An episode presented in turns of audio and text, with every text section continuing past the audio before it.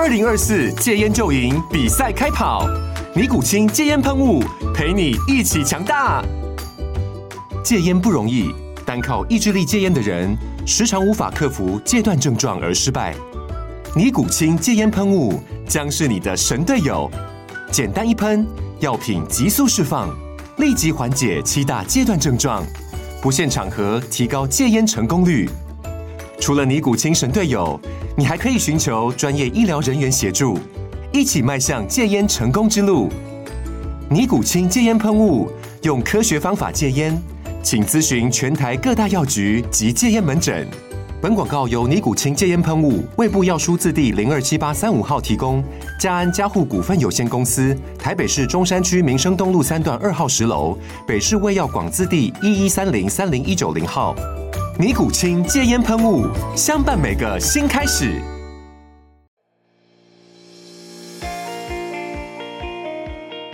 大家好，我是美股航海王，欢迎你们。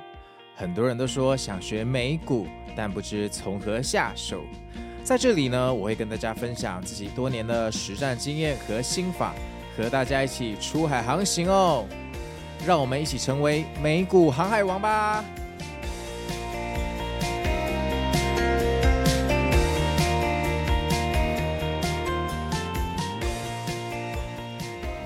大家好，我是美股航海王，那又见面了。那这一集我请到我一个好朋友，那他是我福伦社的舍友哦。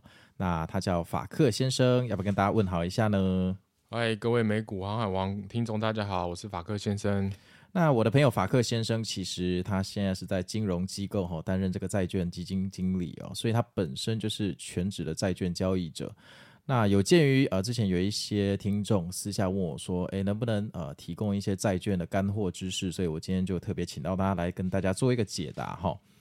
那首先，法克先生，呃，包括我在内，我们大家其实对债券都不熟啊，债券听起来就很遥远、很冰冷哈。那第一件事情，我想问，债券到底隐含的意义是什么？到底是什么东西？然后跟股票的量级比起来，到底有什么样的差别呢？哦，其实债券就是原始的一个借条，就是我借你钱，你借我钱，那上面写清楚说我们什么时候还钱，嗯、中间的利率是多少，那这其实表彰一个权利的义务的一张纸而已。哦，所以我我如果借你钱，我我我我的借据就相当于是我发给你的债券，然后上面写着利息，这样。对，没错，这差别只是在于说，哎，如果你你是老王，我是小王，那这样子大家我们两个之间的借条，那当然仅限于。对于我们两个有这个相对的价值，嗯嗯、对。但是如果这个债券是像是啊、呃、台积电啊，或者是美国政府公所发行啊，那他所发行的这个债券，他所上面所写，哎，未来我要怎么样还钱？那利率是多少？那这个就是变成有价证券，可以到市场上做交易。哦，了解，那就是所谓的这个公开市场，我们可以透过券商或各式各样的管道去购买。对对对，没错。那债券这个东西，为什么大家会想买它？它到底有什么样的用处？我听说它可以保护投资组合。呃，确实是在一些极端情况下，能够保护你的投资组合没有受到那么大的伤害。不过，这个债券的保护效果，这边讲的仅限于其实只有美国的公债。那这边要跟大家就厘清一个观念说，说即便是投资等级债，或其包括其他的高收益债啊、新兴市场债啊。都麻烦把它视为这个风险程度不一的风险性资产，它其实是没有办法在极端的情况下保护你的投资组合的。所以这边主持人讲的，我们就是仅限于这个美国政府所发行的公债。你说的那些新兴市场发的债，我好像有点印象。以前人家来推销保险的时候，他们就说什么他们要去买那个新兴市场的债券，而殖利率都八趴九趴，我就想说怎么有这么好的事情？那个风险是不是很高？是不是有什么评级什么 A？B、C 等级的那些，哦，对啊，其实这些能够要这么高利率发行，就是因为市场上的投资者，他们认为这间公司可能各方面的财务的健全啊程度不一啊，然后可能平信用平等不是很好，在三个 B 以下的，我们称之为非投资等级债。那在这些的类别里面的话，那投资人要买这些公司、这些国家所发行的债券，自然是需要比较高的风险溢酬。哦，那乐色债券是指什么？哪一个英文字的评级？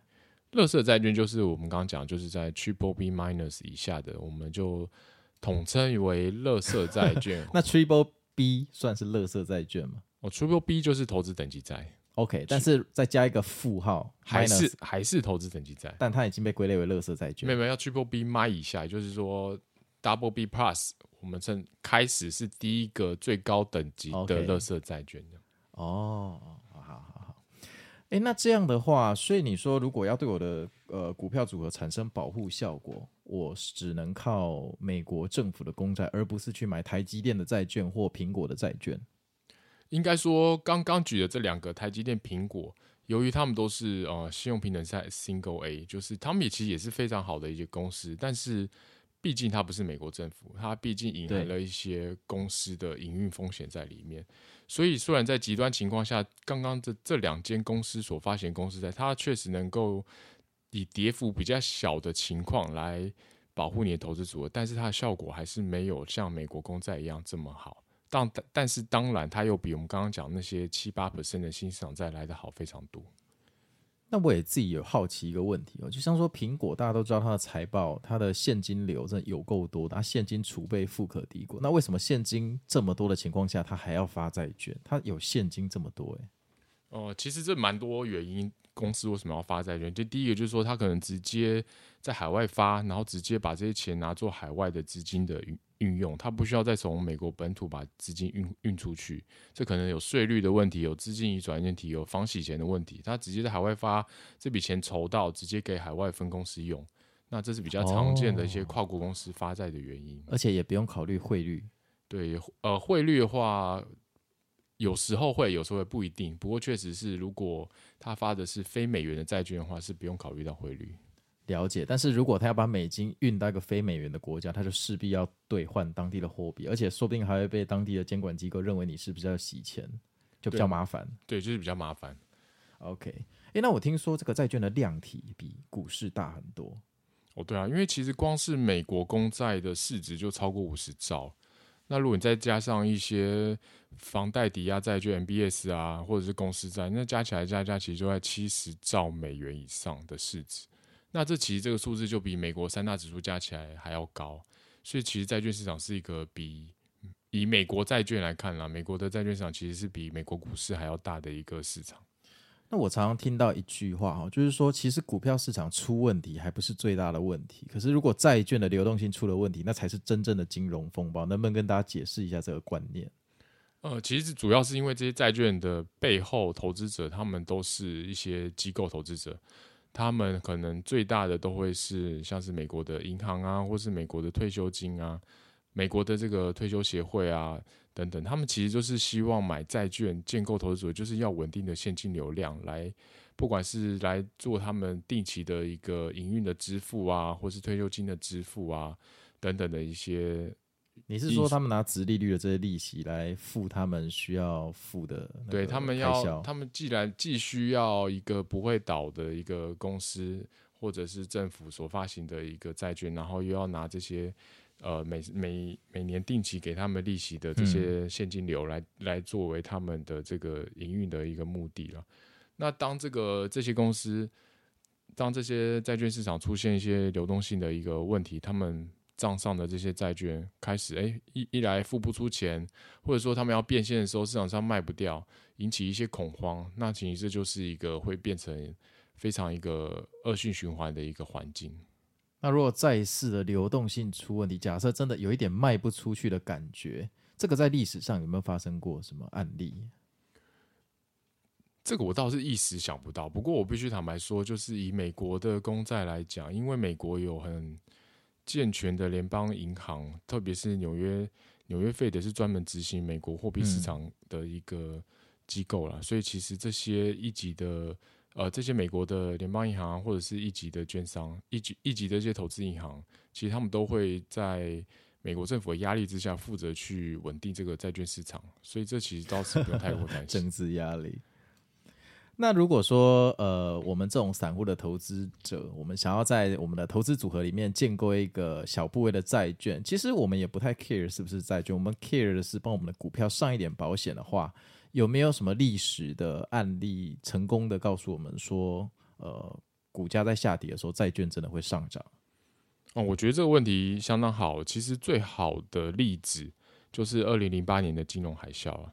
啊，我们回想一下，那时候 S&P 五百或纳斯达克，大概都跌了三十到四十个 percent 一整年的一个幅度。但是当时只要你手上持有一些美国的公债，也不用期间太长，大概七到十年这种中天期的，其实在当年度的报酬都是一个正的双位数。那如果是长天期的话，其实报酬都在二十个 percent 以上。这么好？对啊，所以其实这是我们刚刚回到讲，只有美国公债能够在这种极端的情况下，给你一个很好的一个保护效果。那即便如果你是买到像我刚刚讲投资等级的公司债，其实大家觉得哎，好像是这个保护效果也不错。但是很抱歉，其实它在零八二零零八年的时候，投资等级公司债大大概是负报酬的。不过当然负的比较少，在负三四个 percent。但是你跟美国给你一个正十趴，跟一个负三 percent，其实这可以感受一下这中间的差距。这差太多了啊。还有第二个例子，其实就是离我们比较近的，就是二零二零年第一季的新冠肺炎啊。那那时候一一开始在刚开始散步的时候，大家面临这个未知的恐慌。那就当记得那时候美股还一直在熔断。那其实，在三月每天都在熔断。对，那时候其实第一季 S&P 也是直接是很快趴二十趴，二十趴就没了。其实那时候相对一样，你有七到十年这种美国中天期公债，大概你也是挣了十个 percent。长天期也是长天期也是挣个二十个 percent，所以这其实也是一个，而且这只是一个季度。刚刚零八年是整年，这其实只是呃一个季度的一个数字啊，这其实也是一个很好的一个例子。那照这么说来的话，那为什么呢？是因为大家譬如说面对未知的恐慌，股票遭到抛售，所以大家就把股票卖掉，全部都去买美国的公债避险，所以进而推升公债的价格，是吗？这其实已经是一个吸反射的动作，就是说，我们常常不知道大家有没有听到一个词叫做无风险利率啊。其实这个无风险利率，嗯，我们在金融市场上讲的或指的，其实就只有一个东西，就是呃，美国的各天期的公债的利率啊。那因为我们在金融市场上面，实际是把美国视为一个不会出现违约的一个。量体，所以其实它发行的这些债券过不仅是体量大、流动性好、性评高，那过去也是没有出现违约状况，所以我们把它称之为无风险利率。那也只有在恐慌的时候，大家需要一个安全的避风港，那你第一个想到一个吸反射，就怕想都不用想，那个交易单一敲敲下去，就直接去追美国公债。哦，那难怪那个每年那个美国政府只要遇到债务上限，都会如期解决，因为它不能不解决债务上限。你下次这辈子只要再听到，就是你买进债券的时机。真的听到没有，各位观众？明年开始，只要美国开始上演八点档，两档又在炒债务上限，就给他敲下去，债券就对了。对，只要敲下去。你自己有敲吗？我是说你自己私人的投资。哦，是没债务上限，大概有这辈子已经听了大概二三十次了。那我大概有敲，大概百分之三十的时间我都有敲。哦，那敲的结果都很开心，对不对？对对对，只要你愿意放，其实这个结果不会太差。OK，好。那俗话说，吼，这个股债组合好能保护股票。那刚刚你也提，法克先生你也提到说，呃，只有美国的公债可以给予这样的保护。那我想问说，那如果像地球上最大的公司三万亿市值的苹果的公司债，它有办法给予我们这种下跌时候的保护吗？其实也是有啦，因为所谓下跌保护，只要我跌的比你的股票的投资组合，或者是比股票大盘来的少，嗯、其实其实其实它就是保护了嘛。对，只要只要你可以赢标普，就亏的比标普少，我觉得就算是有那个作用。对对，没错。只是说我们就是，既然你买了债券，买买了债券的目的是要保护投资组合，那我们就去把它买到最极致，就是去买那个最安全。效果最好的。那苹果这个大台积电，苹果当然也是一个非常好的一些大公司，它一样有保护效果。只是刚刚就像我们刚刚提到的例子，那即便是金融海啸这些投资等级的公司在，它还是一个负报酬。那呃，在新新冠肺炎第一季的时候，其实也是一个负报酬。所以就是只是说它负报酬没有股票那么多，所以它一样有保护效果，只是就程度差差差距就对了。那如果我，譬如说我们的听众或我自己想要买美国的公债来避险的话，会推荐买几年期的？因为它真的很多年期，三年、五年、十年、几十年的都有。对，那其实我是推荐大家不要买超过十年了，因为十年以上，其实就隐含了非常多对未来通膨啊，或者是经济的预期啊，或者是背后机构投资者可能是力道比较强劲，散户越来越少的这些因素啊。那不确定性数，它的天期长，不确定因素也高了。所以我觉得，如果是在呃大概一些主要的重点天期，是一些金融商品的定锚天期，比如说三年啊、五年啊、十年啊，它不仅是呃天期可接受，然后流动性好，然后它也能够呃不断的在美国政府也持续维持这些三年、五年、十年债券的一些流动性的情况下，我觉得会是一个比较好的一个标的。了解。那因为我像我自己常常在看那个美股，我常常在看盘，那我发现。譬如说那一天，只要呃，殖利率呃，美国公债殖利率大涨，股票通常就会下跌。然后如果那一天这个呃，公债的殖利率下跌，股票就很容易大涨。他们到底中间是不是有这个绝对的负相关的关系？我个人一直非常纳闷这一点，怎么那么准哦？就下去的时候，另外一个就上去。那我我觉得其实投资。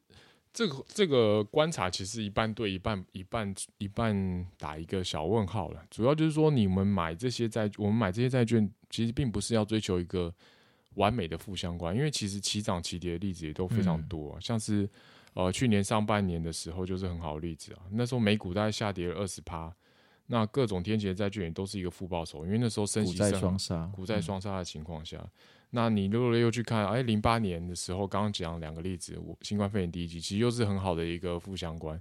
所以其实你要去一直追求这个，哎，那这次事件或是这个期间，未来这个期间到底是正相关、负相关？其实你永远都无法找到一个投资债券的一个正确的一个角度了。那其实我们买债券的话，主要是发挥稳定的一个效果了。那其实就是刚刚讲的，只要它能够在你的极端情况下跌的比你其他的投资组合少。其实它就在发挥它的效果。那当然，这个你选的什么标的，这个效果的程度就不一。那你所谓的极端，应该是指就是真的比较大的那种回调或股灾，那种大盘回调个两三 percent，这应该不是我们的目标里面嘛？哈，这算普通回调。对啊，其实对啊，你说大盘一天跌个两三趴，我觉得以现在状况就是一个正常发挥嘛。我现在讲的就是一些不可知的黑天鹅，比如说。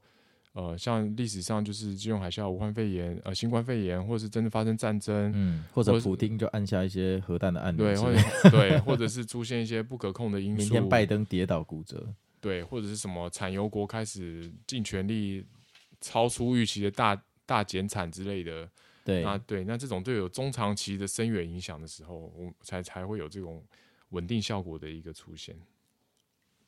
了解。诶，那我想顺便问一下哈，这个债券的升息与降息，就联准会他们升的利息到底是什么利息？是怎么影响我们实际看到的利率？还是说他们升的只是央行对其他银行的隔夜的拆借利率？这个可不可以跟大家稍微讲解一下这方面的知识？因为我们常常就听到说，诶，美国升降息，那就是升息我们就要卖债券，降息就买债券。是，但其实这个观念其实并不是不完全正确了，因为其实美国。的政府是没有办法完全去掌握刚刚讲的三年、五年、十年、二十年、三十年这种债券的利率。美国，你就想象这个美国政府手上拿一条鞭子，那这个鞭子呢一甩下去的时候，它能够掌控的就是最靠近你手的那一端，也就是隔夜拆款利率。嗯、那这个鞭子的中间的长中间到末端，它要怎么飞，往上往下，嗯，达到哪里？这其实是联总会是。没有办法去控制，这其实是由市场来交易来做决定的。对，所以，我们其实，在讲这个美国升降息啊，跟利率真债券市场，其实我们都会呃比较 focus，其实是在这个短天期，比如说隔夜的啊，或者是三个月、六个月、一年以内的这些债券市场的这些利率，其实，在这些才跟美国的公美国的这个货币市场呃美国的利率决策比较有大的相关。那只要是嗯。一年以上，比如两年、三年、五年，其实都隐含了对于未来两三年以后通膨的预期、经济成长的预期，都已经加入了市场的这个看法在里面。所以其实它并不见得说，在美国一升降息或一一降一升息或一降息，这些长端的利率其实并不会跟着有一个呃非常大幅度的同方向的一个走势，特别是在这种。呃，当这个升降息是已经广泛被市场上所预期的时候，你其实看到其实这种十年、二十年、三十年，它甚至当天的波动都其实是反而是比这种短天期来的小。哦，那我们也常听到一个名词哈，叫直利率倒挂，这个能不能跟大家稍微解释一下这背后所隐含的意义？直利率倒挂其实就是说，呃，因为越长天期的债券，那你要给我，因为不确定性越高嘛，毕竟我十年后、二十年后才能拿回我的本金，嗯，那你是就是应该要给我更高的利率。但是结果殖利率倒挂意思就是说，哎、欸，我结果我十年后的十年天期的利率居然低于可能三个月，或者是，是就不合理了，不合理，对，就不合理了。为什么我三个月利率？那为什么会这样？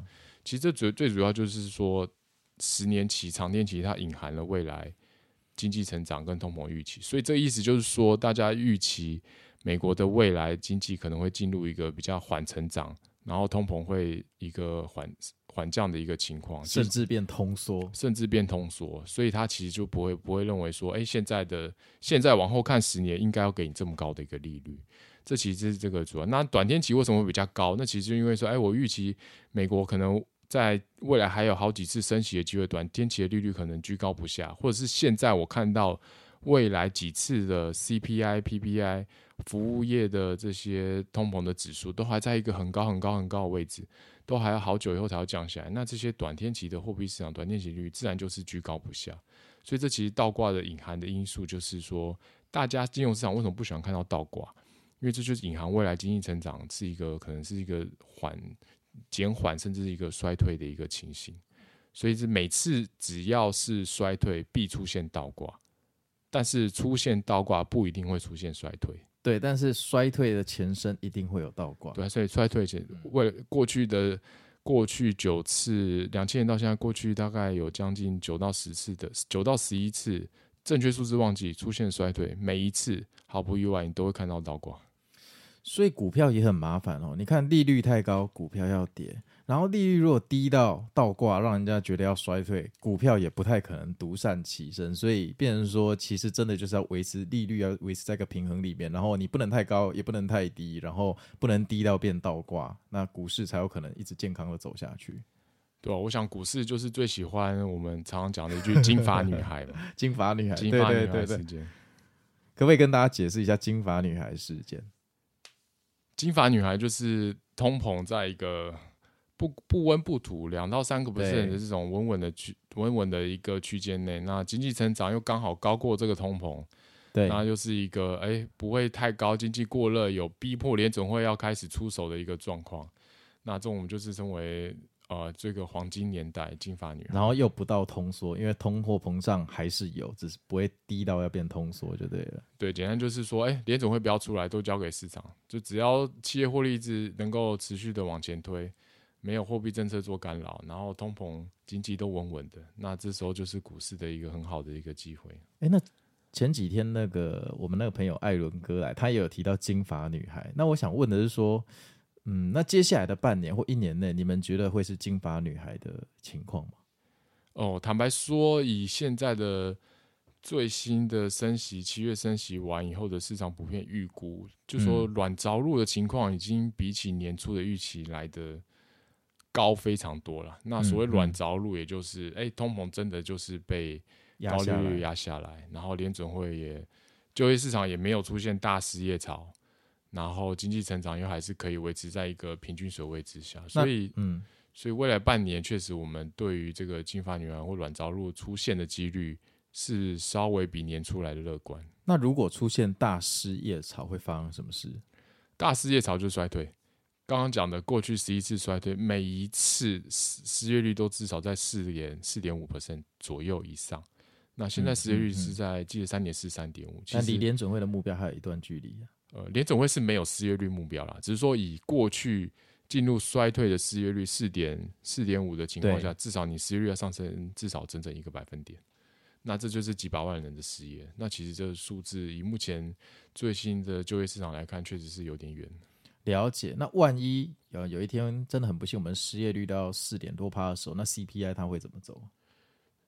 失业率到四点多趴，然后 CPI 以现在的水准的话，可能也会是持续往下降。不过那时候股市一定大涨，不用担心，因为联准会准备就要开始 放水放水了。失业的人这么多，再不放水怎么玩呢、啊？对，对，又开始要发救济金，救济金又被全民拿来炒股了。这个剧情，二零二零、二零二一看过一次了。联总会两大目标：第一，稳定物价；第二，促进充分就业。哎，对啊，这个跟前几天艾伦哥讲的一模一样。你们果然都是金融巨子。你们受过的 SOP 跟教育都有两大目标，然后说还有一个最隐性的目标，就是金融市场必须稳定，就是这个公债流动性要维持。那要是公债流动性出现一个小问题的时候，联准会会怎么做？他就当最后一个买家就接手是吗？对，联准会就会，他不会接，他会叫很多人去接手，他有很多的工具可以使用。那这个故事，我记得在 COVID nineteen 那一年，他是不是有用过？他等于就是想办法接大家的公债，然后提供无限的流动性。对，而且那时候更夸张的是，还不仅是公债，还买了公司债，甚至买了公司债的，甚至是高收益债跟 ETF。但是大家知道重点是什么？重点是他没买，或者买一点点。但是效果达到了，给了信心了，给了信心。我打针了，就打一个安慰剂，还不好意思，还是暴涨了。对啊，我真的怀疑联总会的主席一定那个时候扣就已经全部买满了，齐全跟佩洛西他们两个一定扣全部买买满仓。对，我觉得有没有信政府有没有信用，就是看这个，你打的还是安慰剂，政市场还是买单，就代表他的信用是市场买市场认可的。了解，那。再这么听来哈，回到我们的主题，如果我们呃债券是为了保护我们散户的股票组合和存在的话，我们是不是要去追求一个完美的负相关，就是它的价格走势？因为如果它有正相关的案例，像二零呃 COVID-19 那一年的时候，它是正相关的话，它就没有办法完美的发挥这个保护作用。我觉得大家要买债券的时候，心中要有一把尺啊。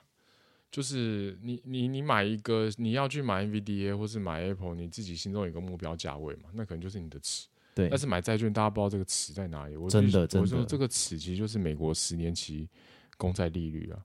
那现在为什么大家看这个元大发这个元大发行这个台湾美债的 ETF，为什么一直疯狂的加募加募，然后就破千亿？其实大家就是看到这个，当无风险的美国公债美国公债利率可以给你四个 percent 左右的报酬。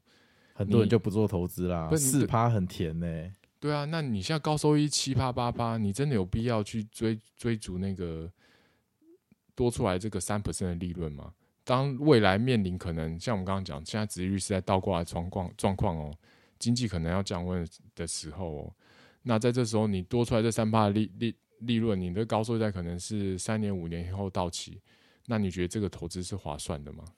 那像你刚刚说，我去跟元大申购那种美国公债的 ETF 啊，那个需要把汇率的风险考虑进去吗？就是说，我是支付给元大台币嘛，那他们自己去买美国的公债。但是如果我自己把钱换成美金去海外券商买的话，我就等于还要再承受美金对台币汇率的风险。其实两个方式你都要承担风险啊，只是第一个是你承，嗯、第一个是。你去买元大美债 ETF，他们是完全不做避险的。那你就是把，那他们就是用台币申购，所以他就是把你的钱，诶、申购多，申购进来多少换成美金，然后去买这个美国公债 ETF。所以当新台币走势比较强的时候，其实你会受到一些伤害。那新台币贬值的时候，其实你相对会受益。所以这其实是有这个利率风险在里面。那你自己去换美金，或你账上已经有美金，然后去海外券商开户，直接在网网站上买，当然你就是一样的，其实是一样。但是如果你比如你自己做生意啊，或自己有美金定存啊，你已经有这个美元部位，其实你当然相对就是没有这个，对，因为你本来就要承受那个风险的。对对对。诶，那讲到这个，那当然就顺便问一下，我们现在散户要买呃债券有哪几种方式？主要有三种啊。那第一种就是。最简单的就去你家旁边的理专或你熟悉的理专，OK，就是银行的理专，银行理专，你就把它当 Seven Eleven，然后就走进去说，我想要贵贵行有什么债券库存啊，我想要看一下。那通常都是一些投资等级的公司债啊，然后你就可以看到天期啊、名字啊、利率多少啊，甚至请理专推荐一下。那当然，这个就是方便啦。那有人推荐，只是相对它的费用就会比较高了。它不仅有管理银行管理费、手续费，它还会有很高的一个买卖价差。那第二种方式的话，其实就是我们刚刚讲的，你就用台股的账券商的账号去买台湾现在上柜的 ETF，大概有八十几档，就是直接上像买股票一样打代号、付手续费，然后去买这些债券型 ETF。然后它的标的就是全世界的公司债或美国的公债，这样。对对对，看它这个 ETF 的设计标的是什么。那台湾其实也有杠杆型正二的正二的 ETF 啊，美国公债 ETF。正二哦。但我记得你不是私下的跟我说你做正三吗？呃，正三只有国外，台湾还没有正三。OK OK。那第三种就是海外券商开户了。海外券商开户，你可以单买公司债，单买 Apple 发行的公司债、台积电公司债，或者是你要去买海外这些非常大的成熟的债券型 ETF，像是 i iShare 啊这些公司所发行的，其实都可以。了解。所以，哎，可是我记得我以前在看我的国外券商的时候，那个我要是直接单纯的买债券的话，那一笔都要超过二十万美金，哎，所以你是推荐大家去买债券的 ETF，在美股的市场上？对，我觉得债券 ETF 是相对费用低廉呐，特别是海外券商这些 iShare，其实它管理费大概是台湾的便宜五十趴以上了，大概都零点零五、零点零三，那台湾的至少收零点三、零点四跑不掉。所以长期起来，这个也是有影响。那他们规模也比较大，那它门槛也比较低。就是一次我也不用拿二十万美金，我可以看我要买几股零股就可以了嘛？对对对，但是二十万美金现在已经开始有一些开放。大家，我建议大家还是不要说，哎，好像只一定要单买债券就要二十万，真的可以去问问看。因为现在有一些呃银行有一些信托平台啊，或者是海外券商，他们可能会有一些大概一万美金左右的额度，可以让散户去做买卖。了解。诶，那是我想顺便请问一下，像债券的利率跟货币有没有什么关系？譬如说，我常常听到说，诶，如果美国的公债走强，殖利率变高，那美金好，美元指数可能就会跟着上。这这个相对关系，能不能跟大家介绍一下？这其实就比较理论，理论有一个利率评价理论呢，就是两国的汇率跟利率会有一个因为套利关系趋近于相近啊。嗯、不过整体来讲的话，其实像是呃美国公债市场，它的走势必须说跟美元相关性没有那么的大，因为它还是一个流动性大，那主要参与者还是在美国的一个市场。那你刚刚讲的这个状况，其实会比较发生在一些新兴市场，它可能发行了非常多美元计价的债券，对，像是哥伦比亚、尼加拉瓜，或者是。呃，哈萨克等等之类，但是这些国家它却没有那么多赚取美元的能力，不管它是它的出口、服务出口啊、货物出口，或者是它的外汇存底都不够多，那它的本国币值又开始出现剧烈波动的时候，可能是一个大幅贬值的情况，那自然就会影响到这些以美金计价的这些国家所发行的债券。了解，诶，那我想问一下，就是说你刚刚有提到我们现在散户投资债券有三种方式嘛？一种是去楼下的理专，一种是去呃申购我们台湾二级市场标的，是国外呃公司债的一些基金。那另外一种当然就是我们勤劳一点，但也是最 efficient 最有效的方式，就是去国外券商买。那能不能跟大家分享一下，呃，你自己私人在投资债券的时候，你是怎么样去判断一个进场的动作，跟什么时机你？愿意出手去私下买债券？哦、呃，其实我自己的债券买法比较是一个，比较是一个小部位的买啦。就比如说，我大部分的部位七八十还是买在股票的股票的部位，因为其实长期来讲，股票报酬是比债券来的好。那会去有一些 technical 技术上的去涉摄入一些债券的买卖，其实就是看到一些。呃，比如说像现在的升息循环到尾声，或者是很难得出现美国的利率政策升到这么高，甚至升得比通膨还要高，有未来一些呃降息的一些空间，那你当然就会放大你的一个部位。那我就说，其实你真正要去涉入债券市场的时候，就是那把尺了。那通常以今年的状况来看，美国十年期公债利率只要超过四个 percent，其实很难超过。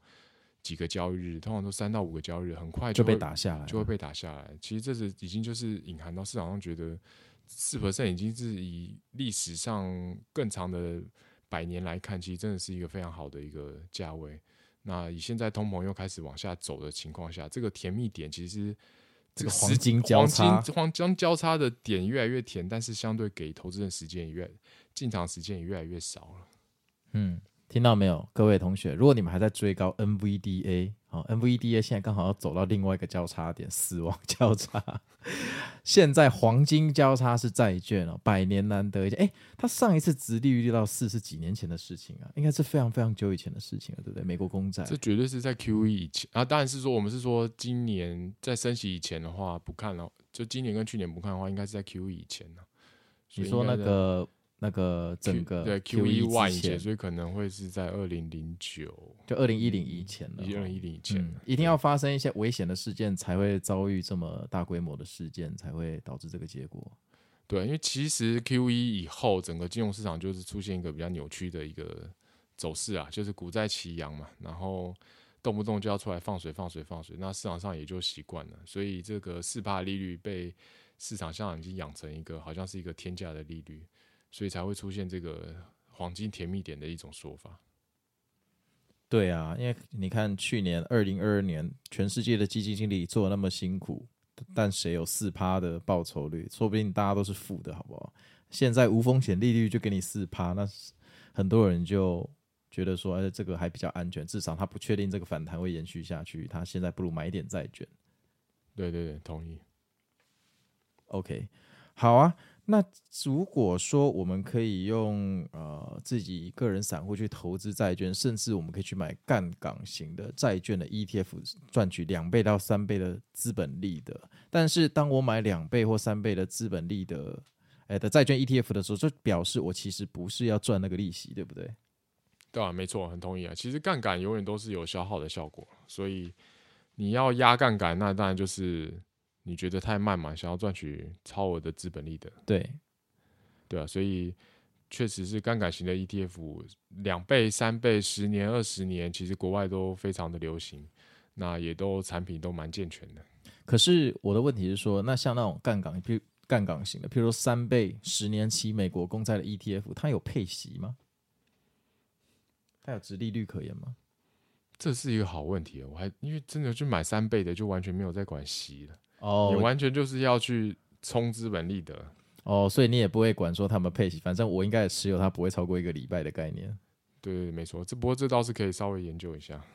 好，OK，好哦，法克先生，那呃，我觉得我们今天真的是聊了很多，但是毕竟我们的听众跟我自己哈，我们大家还是主要是靠股票赚钱。其实我们最怕的就是遇到一个黑天鹅，然后连续吃了三根大绿棒，哦，往下跌的大绿棒，然后。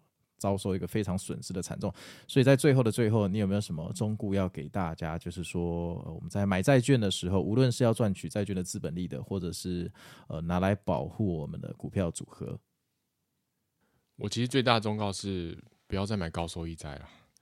我觉得以现在以现在的市场来看，还有氛围的话，其实呃美国公债或者是投资等级债、投资等级债，其实就可以给你相对。非常好的一个保护，嗯，然后大家一定要切记，债券是一个很笼统的词，就是说你要买什么类型的债的，将会决定了你投资组合保护的一个效果。那我们其实从一开始就强调，真的是只有美国公债可视为无风险利率。那即便是投资等级债，你都要视为是一个可能风险程度比较小的一种一类商品啊。但是不用太期待说真的出现。大市场的时候，投资等一债也可以给你一个正报酬。好哦，那这个就是我们今天的全部内容哦。我非常非常感谢法克先生来到我们的节目哦。那据他所说呢，就是如果要保护你的投资组合啊，最好还是买美国的公债哦。